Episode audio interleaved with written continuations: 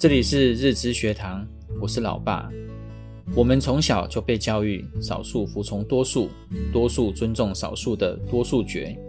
学生班会表决，社区大楼管委会决议，投票选举，股东会，我们经历过无数次的多数表决，但每次表决出来的结果未必让所有人都能心服口服。为什么要采取少数服从多数的原则？那是因为在一个团体中，团体行为要求统一，而在这个团体中，会有许多不同的意见和不同的利益，不可能完全一致，但是又必须统一行为。所以在团体内部，就必须有人放弃自己的意见和利益，来达成统一的团体行为。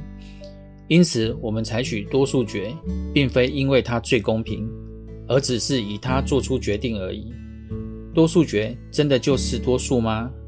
先举个例子，有 A、B、C 三个方案，一百个人进行表决，得票分别为 A 四十票，B 二十四票，C 三十六票。A 得票数最多，但是没有超过半数，所以应该是 A 方案胜出吗？我们从另外一个角度看。有 B 加 C 的六十票不赞成 A，所以如果没有一个方案超过半数的票，就不能算是多数，所以应该进行第二轮投票，择取前两名的方案进行表决，这时候所得到的结果才是多数决。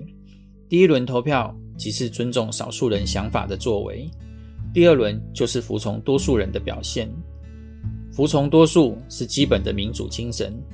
多数决当然有其不完美，但它是决定事情的方法。它照顾绝大多数人的基本权利，但是不得不舍弃少数人的权利。就像我们每次聚餐，每个人都把想去的餐厅提出来，经过两轮投票后的结果，虽然不一定是我喜欢的中餐，但是每一次都能满意的用完餐。小到一个家庭，大到这个社会。尊重每个人的表达自己的看法，但也应该尊重在团体中多数人的意见。希望对你们有帮助。我们下回见，拜拜。